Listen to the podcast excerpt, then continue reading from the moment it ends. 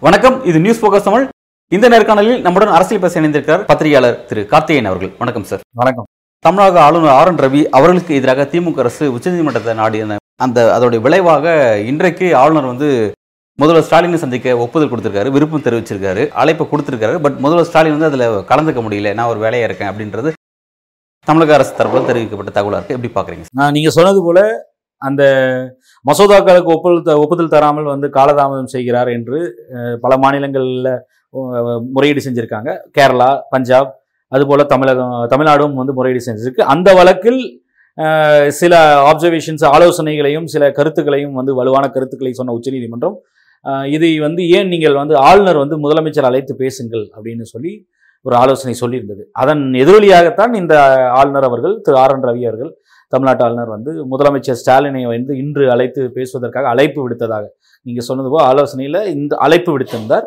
But இது நம்ம எல்லாத்துக்கும் தெரியும். ஒரு ஒரு வாரத்துக்கு முன்பு இப்போ அந்த கடுமையான புயல் மிக்ஜாம் புயல் ப்ளஸ் அதில் பாதிக்கப்பட்ட வெள்ள நிவாரணம் அதெல்லாம் வந்து ரொம்ப தீவிரமாக அரசனுடைய மொத்த கவனமே இப்போ அதில் தான் இருக்குது வேறு மித்த நடவடிக்கைகளை விட. அதிகாரிகள் எல்லோருமே வ- வந்திருக்கக்கூடிய அந்த ஒன்றிய குழு ஒன்றிய அரசினுடைய ஆறும நபர் குழுக்கள் தான் அவர்களோடு தான் பயணிச்சுட்டு இருக்காங்க. ஸோ முழு பணிகளுமே வந்து அந்த புயல் நிவாரணத்தில் தான் மொத்த கவனமும் ஆல்மோஸ்ட் மொத்த கவனமும் இருக்குது அப்போ அதனால் ரொம்ப கடுமையான பணிச்சுமை இருக்கிறதுனால இன்று சந்திக்க இயலாது அப்படின்ற கருத்துக்களை வந்து ஆளுநர் மாளிகைக்கு தமிழ்நாடு அரசின் சார்பாக தெரிவிக்கப்பட்டதாக ஒரு தகவல் வந்திருக்கு. அதிகாரப்பூர்வமாக இது வந்து இது வரைக்கும் என்ன வந்து ஒரு வெளியீடாகவோ இது மாதிரி வரல. இரண்டு தகவலுமே அழைப்பு விடுத்த விடுக்கப்பட்டதும் சரி அந்த ஒரு க- கடினமான ஒரு சூழல் இருப்பது க பணிச்சுமை இருக்கனால இன்று சந்திக்க முடியாது என்ற தகவல். இரண்டுமே அதிகாரப்பூர்வமாக வரப்படவில்லை. அங்கே இருக்கக்கூடிய அரசு வட்டாரங்களின் மூலமாக ஆளுநர் வட்டாரங்கள் மூலமாக நமக்கு தெரியப்படுகிற தகவலாக இருக்கிறது. அது வந்து இந்த மசோதா குறித்தான தாமதம் கோப்புகளில் வந்து கையெழுத்திடுவதில் வந்து தாமதம் இது சம்பந்தமாக அமர்ந்து பேசுவது அப்படின்றது அதற்கான அடுத்த கட்ட ஒரு முன்னெடுப்பாக அதுவும் உச்சநீதிமன்றத்தினுடைய அறிவுறுத்தலின் பேரில் வரக்கூடிய ஒரு முன்னெடுப்பாகத்தான் நாம் பார்க்க வேண்டும். இதுல முக்கியமான விஷயம் நம்ம பார்க்கறது என்னன்னா சட்ட ரீதியான சிக்கல் கேள்விகளை வந்து ஆளுநர் மாளிகைக்கு எதிராக தமிழ்நாடு அரசின் சார்பாக வலுவான வாதங்கள் வைக்கப்பட்டிருக்கு. அதில் கடுமையான கண்டன கடண்டன்னு சொல்றதோட விமர்சனங்களையும் ஆளுநர் மீ- மாளிகையினுடைய செயல்பாடு மீதான அதிருப்தியும் வந்து உச்சநீதிமன்றம் கடுமையாகவே வெளிப்படுத்தியிருந்தது. அதுவும் குறிப்பாக உச்சநீதிமன்ற தலைமை நீதியரசர் ஆளுநர் ஏன் வந்து எதற்காக வந்து திருப்பியும் மீண்டும் இயற்றி அனுப்பப்பட்ட மசோதாவை எதற்காக குடியரசுத் தலைவருடைய ஒப்புதலுக்கு அனுப்பி வைத்தார். மீண்டும் திருப்பி அனுப்பப்பட்ட மசோதாவுக்கு வந்து அவர் இயல்பாக வந்து ஒப்புதல் மட்டும்தான் தரணும். ஆனால் ஏன் அதை வந்து why did he reserve it for the assent of the பிரசிடென்ட்னு கேட்டிருந்தாங்க. அதே போல இவ்வளவு காலதாமம் எதற்கு? நாங்கள் அந்த பஞ்சாப் வழக்கில் கேட்ட மாதிரி தான் இவ்வளவு தடவை காலதாமம் காலதாமதம் எதற்கு? நாங்கள் எங்ககிட்ட வந்து பெட்டிஷன் வந்தால்தான் முடிவெடுப்பீங்களா? இத்தனை நாள் ஏன் முடிவெடுக்கவில்லை அப்படின்னு சொல்லி அது வந்து ஊழல் வழக்குகளில் சாங்ஷன் கொடுப்பதாகட்டும் விசாரணைக்கு சாங்ஷன் கொடுப்பதாகட்டும் பல்வேறு வழக்குகளில் அந்த கருத்து அமன் அந்த விஷயங்களில் ஒரு கடுமையான அதிருப்தியை வந்து நேரடியாகவே பதிவு செய்திருந்தது உச்சநீதிமன்றம் ஆளுநர் மாளிகைக்கு எதிராக. ஆளுநருடைய செயல்பாடு வந்து விரும்பத்தக்கதாக இல்லை அப்படின்ற விமர்சனத்தையும் வந்து பதிவு செய்திருந்தது. அதனோட எதிரொலியாக நீங்கள் அழைத்து பேசுங்கள் என்று சொல்லும் பொழுது அது சட்ட ரீதியான சிக்கல் இல்லை. அது வந்து அரசியல் ரீதியான சிக்கல் என்பதை உச்சநீதிமன்றம் உணர்கிறது. அதனுடைய நீட்சி தான் நீங்கள் பேசி தீர்த்து கொள்ள வேண்டியது அப்படின்னு சொல்லும் பொழுதே அது ஒரு அரசியல் பிரச்சனை சட்ட பிரச்சனை இல்லை என்பதை அது உச்சநீதிமன்றம் தெளிவுபடுத்துது. அதெல்லாம் நம்ம அதில் புரிஞ்சுக்கக்கூடிய டேக்கவே அதுதான். அப்போ அதனோட அதன் அடிப்படையில் தான் வந்து இந்த அழைப்பும் வந்து உச்சநீதிமன்றம் சொன்னதுக்கு அப்புறம் இவர் நீக்க பண்ணாமல் இருக்க முடியாது. அப்போ அதன் அடிப்படையில் தான் பண்ணுறார் இதற்கு இடைப்பட்ட காலத்தில் ஒரு அமெண்ட்மெண்ட் பெட்டிஷன் வந்து உச்சநீதிமன்றத்தில் நேற்று தமிழ்நாடு அரசின் சார்பாக தாக்கல் செய்யப்பட்டிருக்கு. ஏற்கனவே அவர்கள் தாக்கல் செய்த அந்த மனுவின் மீது ஒரு அமெண்ட்மெண்ட் பெட்டிஷனா திருத்த மனுன்னு வச்சுக்கோங்களேன். அப்போது திருத்த மனு ஒன்று தாக்கல் செய்யப்படுகிறது. அந்த மனுவில் வந்து மீண்டும் இயற்றி அனுப்பப்பட்ட மசோதாக்களை ஒப்புதல் தராமல் மாறாக காலந்தாக்குவதற்காக ஒரு ஒரு தவறான உள்நோக்கத்தோடு இவர் குடியரசுத் தலைவர் ஒப்புதலுக்கு அனுப்பி வைக்கிறார். தாமதப்படுத்த வேண்டும் என்பதற்காக அப்படின்னு சொல்ற அந்த திருப்பியும் மீண்டும் இயற்றப்பட்ட மசோதாக்களை வந்து ஒப்புதல் தராமல் குடியரசுத் தலைவரை தலைவரின் ஒப்புதலுக்கு அனுப்பி வைத்தார் இல்லையா? இப்ப சமீபத்துல. அனுப்பினார். அந்த பிரச்சனைக்கு குறிப்பா அந்த பதினோரு பில்கள் அந்த துணை- துணைவேந்தர்கள் நியமனம் முதலமைச்சரை வேந்தனாக வேந்தராக நியமிப்பது அந்த மசோதாக்கள் அதுல வந்து அம்மையார் ஜெயலலிதா பேரை வந்து பிஷரிஸ் யூனிவர்சிட்டிக்கு இடுவது அப்படி சூட்டுவது இது போன்ற விஷயங்கள் அடங்கிய அந்த மசோதாக்களை குடியரசுத் தலைவர் ஒப்புதலுக்கு வந்து மீண்டும் இயற்றி அனுப்பப்பட்ட மசோதாக்களை அனுப்பி வைத்ததற்கு வந்து அவருடைய உள்நோக்கம் இருக்கிறது. தவறான நடவடிக்கை நடவடிக்கைன்னு சொல்லி அது அறிவிக்கணும் அப்படின்னு. ஆமா ஆமா ஆமா. ஏன்னா நீங்கள் அரசியலமைப்பு சட்டப்படி இது போல வந்து ஒரு மசோதா மீண்டும் இயற்றப்பட்டு அனுப்பப்பட்டால் அதை வந்து நீங்க அதுல வந்து ஏற்கனவே தெளிவுபடுத்திருச்சு. அந்த வித் வித்தோல்டு என்பது வந்து சும்மா உங்க கூட காலவரையின்றி உங்களோட வச்சுக்கிறது கிடையாது. அதற்கு காரணம் கூறப்பட்டு அமைச்சரவைக்கு அதாவது மாநில சட்டமன்றத்திற்கு திருப்பி அனுப்பி வைக்க வேண்டும் என்று ரொம்ப தெளிவாகவே அதில் சொல்லியிருக்கு உச்சநீதிமன்றம் அப்படி அப்படின்னா இப்போ அந்த பில்லு வந்து திருப்பி வரும்பொழுது மீண்டும் இயற்றப்பட்டு அனுப்பப்பட்டால் உங்களுக்கு இருக்கிற ஒரே வாய்ப்பு அதற்கு ஒப்புதல் தருவது தான் மட்டும்தானே? அப்படின்ற வா- வாதத்தையும் ஏற்றுக்கொண்டு அந்த கருத்தை வந்து உச்சநீதிமன்றமே பதிவு செய்திருக்கிறது.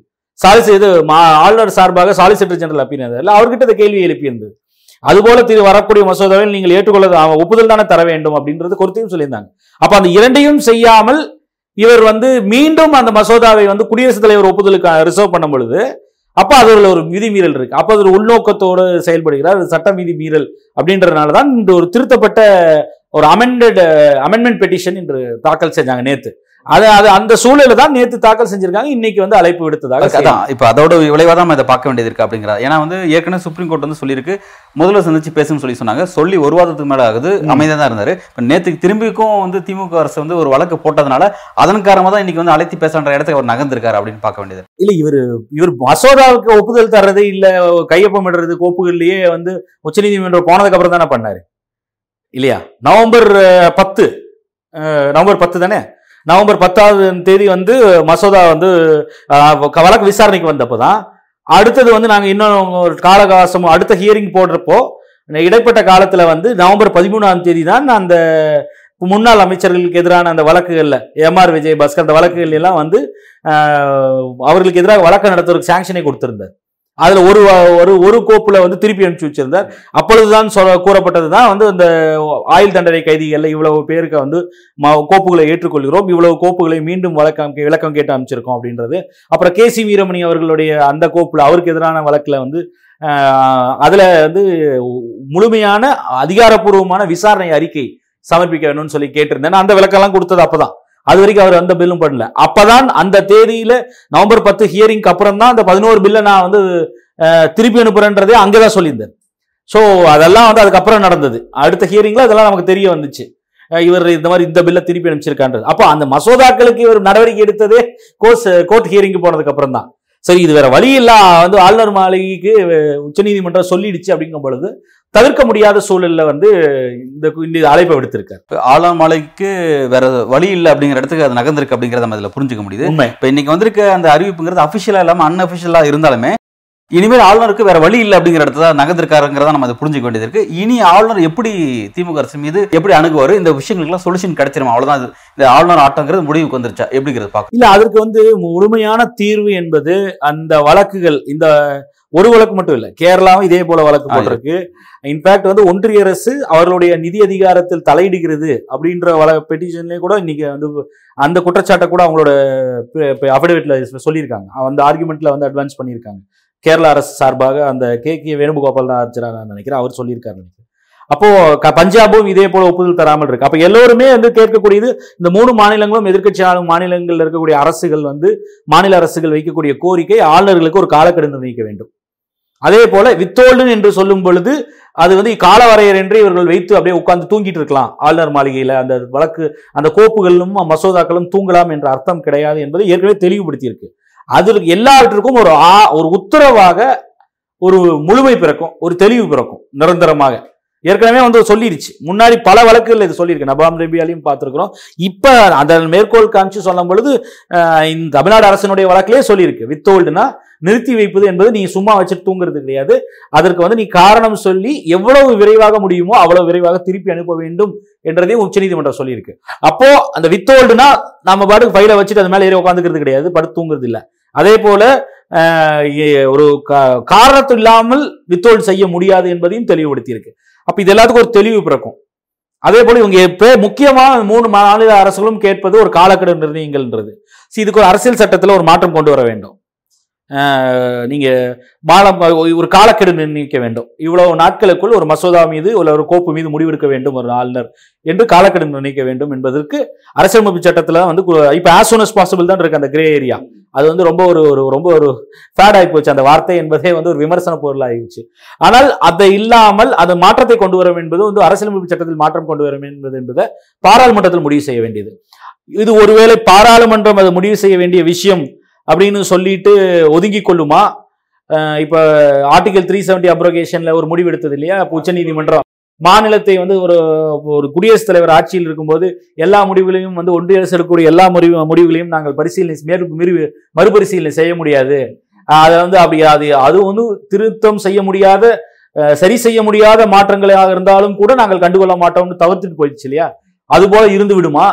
அது பாராளுமன்ற முடிவு இருக்கட்டும் அதனால் ஆனால் இந்த வழக்குகள் இவர் ஆளுநர்களுடைய நடவடிக்கை எங்களுக்கு விரும்பப்படியாக இல்லை. அப்படின்னு ஒரு விமர்சனத்தை வச்சுட்டு அப்படியே தன்னோட த கடமையிலிருந்து நழுவிக்குமான்னு தெரியல.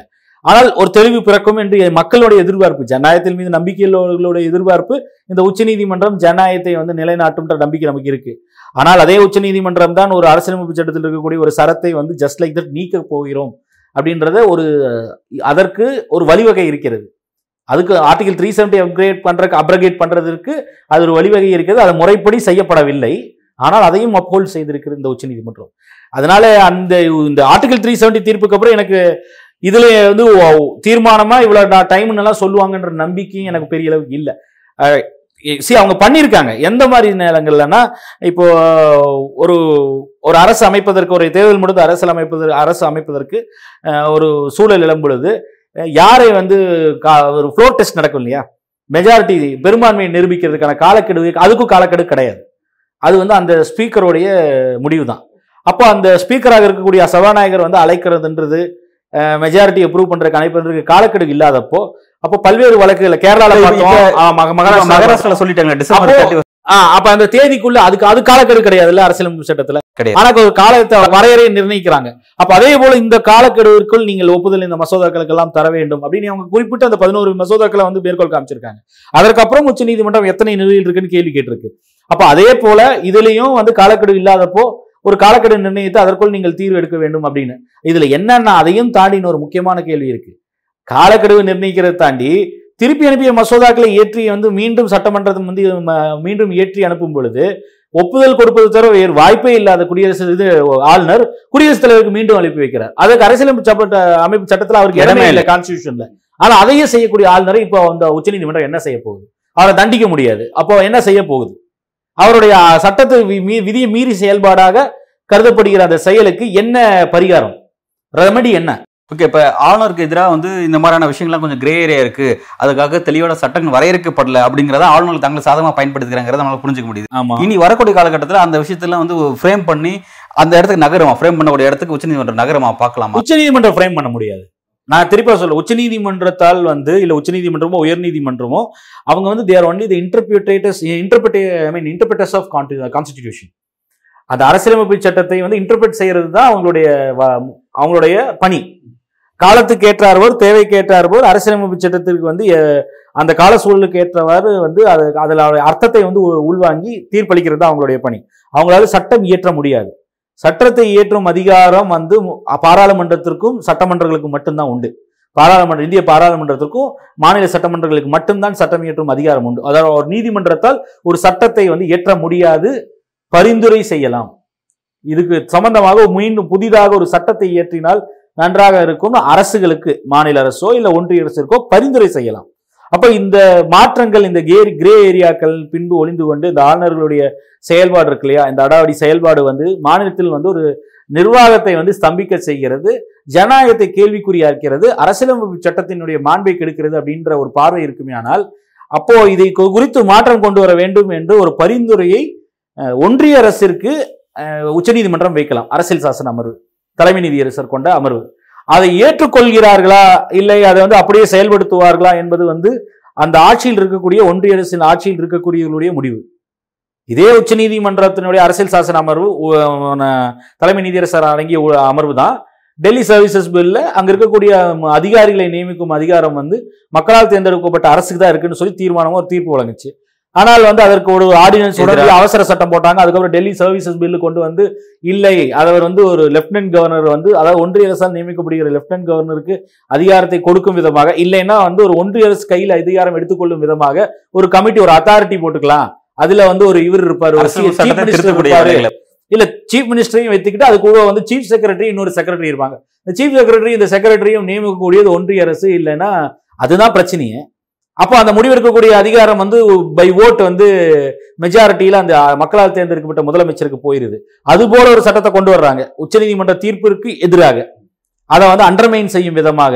அது பைபாஸ் செஞ்சுட்டு. அப்போ அதே மாதிரி தான் வந்து இப்போ இடி டைரக்டர் அப்பாயின்மெண்ட்லேயும் நடந்தது. அவருக்கு எக்ஸ்டென்ஷனே கொடுக்கக்கூடாது நாங்கள் ரெண்டாவது முறையே. ரெண்டாவது முறை கொடுத்தாங்க. மூன்றாவது முறையும் கேட்டாங்க. கேட்டால் வந்து financial action task force review இருக்குது அப்படின்னு சொல்லி பெர்மிஷன் வாங்கி அதையும் வந்து உச்சநீதிமன்றம் ஏற்றுக்கொண்டது. அதுதான் உண்மையிலேயே வேதனை. அப்போ அதையெல்லாம் செய்தவர்கள் வந்து இதை பற்றி ஒன்றும் அதே உச்சநீதிமன்றம் தான் நேற்றுக்கு நடந்தது என்னாச்சு? இந்த வருடத்தோட ஆரம்பத்தில் தலைமை நீதி தேர்தல் ஆணையர்களும் தேர்தல் ஆணையர்களையும் நியமிக்கும் வந்து நடைமுறை குறித்து கொலேஜியம் மாதிரி ஒரு சிஸ்டத்தை உச்சநீதிமன்றம் வந்து அது வழங்குச்சு. அதில் வந்து பிரதமர் எதிர்க்கட்சி தலைவர் எதிர்க்கட்சி தலைவர் இல்லை என்றால் என்று போல அந்த இரண்டாவதாக பெரிய இருக்கக்கூடிய எதிர்க்கட்சியில் இருக்கக்கூடிய பெரிய கட்சியினுடைய ஒரு நபர் தலைவர். அவர் அவரும் அது கூட வந்து தலைமை நீதியரசர் இந்தியாவினுடைய தலைமை நீதியரசர் மூன்று பேர் கொண்ட குழு அந்த தேர்தல் ஆணையர்களையும் தலைமை தேர்தல் ஆணையர்களையும் நியமிக்கலாம்னு சொல்லிச்சு. அதை மாற்றம் செஞ்சு பிரதமர் வந்து அவர் நாமினேட் பண்ற ஒரு அந்த தலைமை தேர்தல் சரி அந்த தலைமை நீதிபதியை தூக்கி விட்டு அந்த இடத்துல ஒரு யூனியன் மினிஸ்டர் வந்து பிஎம் ரெக்கமெண்ட் பண்ணாரு மாத்திக்கலையா நேற்றுக்கு அவங்க இதெல்லாம் வந்து சொல்லுவதை ஏற்றுக்கொள்ளக்கூடிய ஒரு அரசு இருந்தால் அந்த நடைமுறைகள் கூட பரிசீலிக்கப்படும் ஜனநாயகத்துல நல்ல முன்னேற்றங்கள் வரும். ஆனால் வந்து உச்சநீதிமன்றம் சொன்னாலும் நாளைக்கு வந்து மோடி அரசு ஏற்றுக்கொள்ளல இல்லை வரக்கூடிய எந்த அரசாக இருந்தாலும் ஏற்றுக்கொள்ளவில்லை. இப்போவரே இருக்கட்டும். கவர்னர் வந்து இந்த கிரே ஏரியா பண்ணி ஒழிஞ்சுக்கிட்டோம். ஒப்புதல் அவங்க இஷ்டத்துக்கு கொடுத்தா போதும். எவ்வளோ காலம் வேணால் வச்சுக்கலாம். ஒரு சட்டம் என்பது ஒரு மக்களுடைய அத்தியாவசிய தேவை அவசர தேவைக்காகத்தான் வந்து இயற்றப்படுது. அப்போ அந்த தேவையை வந்து மக்களுடைய தேவையை வந்து பூர்த்தி செய்யாமல் அந்த பப்ளிக் வெல்ஃபேர்ன்ற விஷயத்தை டிஃபீட் பண்ணுறது தான் இந்த காலதாமதம் செய்வது. அதற்கு வந்து ஒரு மாற்றம் வேணும் ஒரு சீர்திருத்தம் வேணும்ன்றதுக்காக தான் மாற்றம் வேணும்னு இவங்க கேட்குறாங்க கால நிர்ணயம். அதைத்தான் எம்எம் பூஞ்சி கமிஷனும் சொல்லுகிறது. இல்லை வெங்கடாச்சலயா கமிஷன் வாஜ்பாய் அவர்கள் தலைமை அவர் ஆட்சியில் வந்து என்டிஏ பீரியடில் போட்ட கமிஷனும் அதுதான் சொல்லுது. சர்க்காரியா கமிஷனும் அதை தான் சொல்லுது. எல்லோரும் ஒவ்வொரு கால நிர்ணயன்றாங்க ஒருத்தர் இரண்டு மாதம்ன்றாங்க இவங்க வந்து இரண்டு ரெண்டு கமிஷன் ஆறு மாதம்னு நிர்ணயம் செஞ்சாங்க. ஆனால் எதுவுமே இது வரைக்கும் அமலுக்கு வரல. அப்போ இதை சரி செய்ய வேண்டும் என்ற ஆர்வம் பாதிக்கப்படக்கூடிய மாநிலங்களுக்கு வந்து இருக்கிறது. ஜனநாயகத்தின் மீது நம்பிக்கை உள்ளவர்களுக்கு இருக்கிறது. உச்சநீதிமன்றத்துக்கு உண்மையிலே ஜனநாயகத்தின் மீது நம்பிக்கை இருந்தால் இந்த வழக்குகளிலேயாவது அது ஒரு ஆதித்தரமான ஒரு தெளிவான தீர்ப்பை வழங்கலாம். ஆனால் சட்ட திருத்தம் என்பது பாராளுமன்றத்துக்கு உட்பட்டது. அதற்கு வந்து இவர்கள் செவி சாய்ப்பார்களா? ஆளும் அரசு ஒன்றிய அரசு செவி சாய்க்குமா உச்சநீதிமன்றம் சொல்வதற்குன்றதை நம்ம பொறுத்திருந்தா பார்க்கணும். அதற்கான நம்பிக்கை இப்போ நான் முற்கு குறிப்பிட்ட மூணு வழக்குகளை பார்த்தீங்கன்னா அந்த நம்பிக்கை வந்து நமக்கு தலை தோங்கலை. ஆளுநர் விஷயத்தில் இப்போ தமிழக ஆளுநர் ஆர் என் ரவி விஷயத்தில் ஸ்டாலினை சந்திச்சு அவர் பேசணும் அப்படின்னும் போது இது முழுக்க முழுக்க அரசியல் தான் அப்படிங்கிறது ஆளும் அரசுக்கும் தெரியும் செய்யக்கூடிய ஆளுவருக்கும் தெரியும். நாளைக்கு உட்காந்து பேசும்போது என்னதான் டிஸ்கஷன் நடக்க போகுது? ஏன்னா இவர் ஆரம்பத்தில் செஞ்சது எல்லாமே கான்ஸ்டியூஷன் விதிமுறைலாம் இருக்குது அப்படி இருக்கும்போது உட்காந்து பேசும்போது மட்டும் அவர் என்ன மாதிரியான விஷயத்தை அதை அப்ரோச் பண்ணுவார் அது எப்படி இவங்க? சார்பாக பேச கேட்கிறாங்க. ஏன்னா அதற்கு சி நெகோசியேஷனுக்கு வராம இல்லையே. அரசியல்ல நிரந்தர எதிரிகளும் நண்பர்களும் கிடையாதுன்ற மாதிரி இது இது முதலமைச்சர் வந்து மாநிலத்தோட நலனுக்காக கேட்கிறார். இந்த சட்டமன்றம் இயற்றக்கூடிய மசோதாவை நீங்க காலவரையின்றி தள்ளி போட்டுட்டு இருக்கீங்க அதற்கு வந்து ஒப்புதல் தராமல் நிறுத்தி வைக்கிறீர்கள். அதை ஏற்றுக்கொள்ள முடியாது. நீங்க மக்கள் நலன் பாதிக்குது அப்படின்னு சொல்லி கொடுங்கன்னு சொல்லி கேட்க போறாங்க. அவர் வந்து என்ன சொல்கிறாருன்னு பார்க்கணும். எதற்காக அந்த கோப்புகளை நேரடியாக உங்கள் கருத்து வேறுபாடுகளை வந்து உட்கார்ந்து அமர்ந்து பேசி தீர்த்து கொள்ளலாம். அப்படின்றத கேட்க போகிறாங்க இல்லை எனக்கு இதில் உடன்பாடு இல்லைன்னா இதில் அடிப்படையில் ஒன்று ஒரு விஷயம் புரிஞ்சுக்கணும். இப்போ அந்த ஆளுநருக்கு வந்து ஒரு சட்டமோ இயற்றுறதுலையோ இல்லை ஒரு குறிப்பிட்ட ஆயுள் தண்டனை கணிதை வந்து விடுதலை செய்வதில் உடன்பாடு இல்லைன்னா அதுக்கு ஒன்றும் பண்ண முடியாது. உங்களுடைய தருப்பணிப்ப தனிப்பட்ட விருப்பு வெறுப்புகளுக்கு அப்பாற்பட்டது. முடிவெடுக்கும் அதிகாரம் வந்து மாநில சட்டமன்றத்துக்கு தான் இருக்கு. ஒரு கொள்கை முடிவு எடுக்கக்கூடிய அதிகாரம் வந்து சட்ட மக்களால் இயற்றப்பட்ட மக்களால் தேர்ந்தெடுக்கப்பட்ட சட்டமன்றத்துக்கு தான் இருக்கு. ஒரு அரசுக்கு தான் இருக்கு. அந்த அரசுக்கு தலைமை வகிக்கக்கூடிய ஒரு முத- முதலமைச்சர் அவர் கீழ் இயங்கக்கூடிய ஒரு அமைச்சரவைக்கு தான் அந்த கொள்கை முடிவு எடுக்கக்கூடிய அதிகாரம் இருக்கு. உங்களுக்கு ஆயிரம் கருத்து வேறுபாடுகள் இருக்கலாம். தமிழ்நாட்டில் இருக்கக்கூடிய இங்க இருக்க இந்த ஆட்சியில் இருக்கக்கூடிய ஒரு அரசின் மீதான ஒரு மொழிக் கொள்கையோ இல்லை அவருடைய பொருளாதார கொள்கையோ இல்லை வேற வேறு பல்வேறு விஷயங்கள். எல்லா விஷயங்கள்லையும் கொள்கையில் வந்து கருத்து வேறுபாடு மாறுபாடுகள் இருக்கலாம் வேறுபாடு இருக்கலாம். அதுக்காக நீங்கள் ஒப்புதல் தரமாட்டேன்னு சொல்வது அபத்தம். அது வந்து உங்களுடைய பணியை வந்து மீறிய செயல். உங்களை அதிகார வரம்பை மீறுகிற செயல். ஏன்னா வந்து தனிப்பட்ட விருப்பு விருப்பு அவருடைய கருத்து வேறுபாடுகளுக்கு அப்பாற்பட்டு தான் அவர் செயல்படணும். அவருக்கு பணிக்கப்பட்டிருக்கிறது ஒரே ஒரு விஷயம் தான் அரசியலமைப்பு சட்டத்துக்கு உட்பட்டு இருக்கா? அதை மட்டும்தான் பார்க்கணும். அதையிலும் அதுவும் கூட இவர் ஒப்புதல் தர மறுக்கவெல்லாம் முடியாது. அப்படி ஒரு அதிகாரமே அவர் கிடையாது. மீறி வந்து இயற்றப்படுகிற சட்டம் வந்து சட்டப்படி வந்து உகந்ததாக இல்லை செல்லத்தக்கதாக இல்லை இல்லை சட்டத்தின் பார்வையில் அது சரியாக இல்லைன்னு உச்சநீதிமன்றமோ ஒரு உயர்நீதிமன்றமோ கருந்துச்சுன்னா அவங்க குவாஷ் பண்ணிட்டு போகிறாங்க அந்த சட்டம் செல்லாதுன்னு. அது கூட வந்து ஒரு கான்ஸ்டியூஷனல் கோர்ட்டுக்கு தான் அந்த அதிகாரம் இருக்குது அரசியலமைப்பு சட்டம் மீதி ஆர்டிகல் தேர்ட்டி டூ படி சுப்ரீம் கோர்ட் தான் அதை முடிவு பண்ணணும். இல்லைன்னா ஹைகோர்ட் டிசைட் பண்ணணும். அந்த அதிகாரமும் அந்த ஆளுநருக்கு கிடையாது. அது ஒன்றிய அரசு இயற்றும் அதிக சட்டங்களுக்கு கூட தவறான சட்டம் இருந்தால் இப்போ சிக்ஸ்டி சிக்ஸ் ஏன்னு சொல்லிட்டு இந்த ஐடி ஆக்டில் ஒன்று ஸ்ட்ரைக் டவுன் பண்ணாங்க இல்லையா? ஹோமோசெக்ஷுவாலிட்டி வந்து ஒரு கிரிமினல் அஃபென்ஸ்னாங்க அதை வந்து டீக்ரிமினலைஸ் பண்ணிச்சு உச்சநீதிமன்றம் சட்டத்தில் இருப்பதை வந்து தவறுன்னு டீக்ரிமினலைஸ் பண்ணிடுச்சுல்ல அப்போ அந்த அதிகாரம் அந்த கோர்ட்டுக்கு தான் இருக்கு. அந்த அதை அதை நீ- தீர்மானிக்கும் அதிகாரம் வந்து ஒன்றிய அரசால் நியமிக்கப்படுகிற ஒரு நியமன பதவியில் இருக்கக்கூடிய ஆளுநருக்கு அது கிடையாது. அதான் அரசியலமைப்பு சட்டமும் சொல்லுது. கோ- நீதிமன்றங்களும் பல வழக்குகளை சொல்லியிருக்கு. சம்சேஷங்களை ஆரம்பிச்சு நீ கடைசி பேரறிவாளன் வழக்கு வரைக்கும்.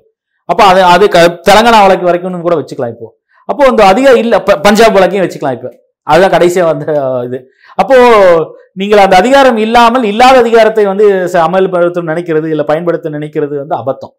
அதுக்கு வந்து நீங்கள் தொடர்ந்து நீதிமன்றத்தில் கூட்டு வாங்கிட்டே தான் இருக்கணும். அதில் என்னென்ன இடையில பாதிக்கப்படுகிறது அந்த மாநிலத்தில் இருக்கக்கூடிய மக்களும் அவர்களால் தேர்ந்தெடுக்கப்பட்ட அரசும் தான் வந்து அவங்களுடைய நிர்வாகம் தான் செயல்பாடு தான் பாதிக்கப்படும். அஹ் இறுதிக்கட்டமா அந்த விஷயம் அப்படிங்கிறது முதல்வர் உட்காந்து பேசும்போது தான் வந்து சுமூக முடிவு எட்டும் அப்படிங்கிறது நீதிமன்றத்தோட கைட்லைனாக இருக்கு. அதை நோக்கி ஆளுநர் இறங்கி வராது அப்படிங்கிறத பார்க்குறோம். இதற்கு பிறகாத இந்த விஷயங்கள் ஒரு சொல்யூஷன் நோக்கி நகரும் அப்படிங்கிற நம்ம எதிர்பார்ப்போம். இந்த நேர்காணலிலிருந்து பல்வேறு கருத்துக்களை வழங்கியிருக்கீங்க. உங்களோட வருகைக்கும் கருத்துக்கும் மிக்க நன்றி. நன்றி.